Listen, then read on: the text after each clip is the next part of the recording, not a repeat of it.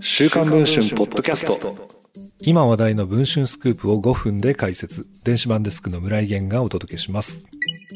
2月11日に都内のホテルで断髪式を行った元関脇一之丞こと三浦俊氏。そんな元一之丞が式の開催にあたって師匠である港親方の支援を拒絶していたことが週刊文春の取材で分かりました。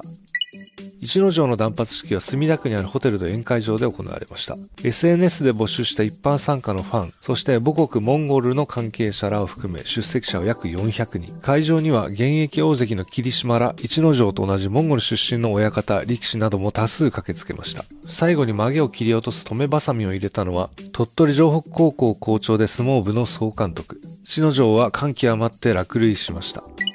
この様子を涙の断髪式と各メディアはこぞって報じましたが、疑問を呈するのはある相撲担当記者です。この相撲担当記者は異例ずくめの断髪式だったと語ります。優勝経験もある元三役力士で、関取在位30場所以上という国技館の使用する条件もクリアしている。本来なら国技館で盛大に行われてもよかったのですが、などと語るのです。さらに、このように指摘もしていました。本来であれば止めばさみを入れるのは師匠の港親方。ところが親方もおかみさんも港部屋の力士たちの出席もない。部屋の主要な講演会関係者も不参加が多かったようで、不穏な点が際立つ式典だったというのです。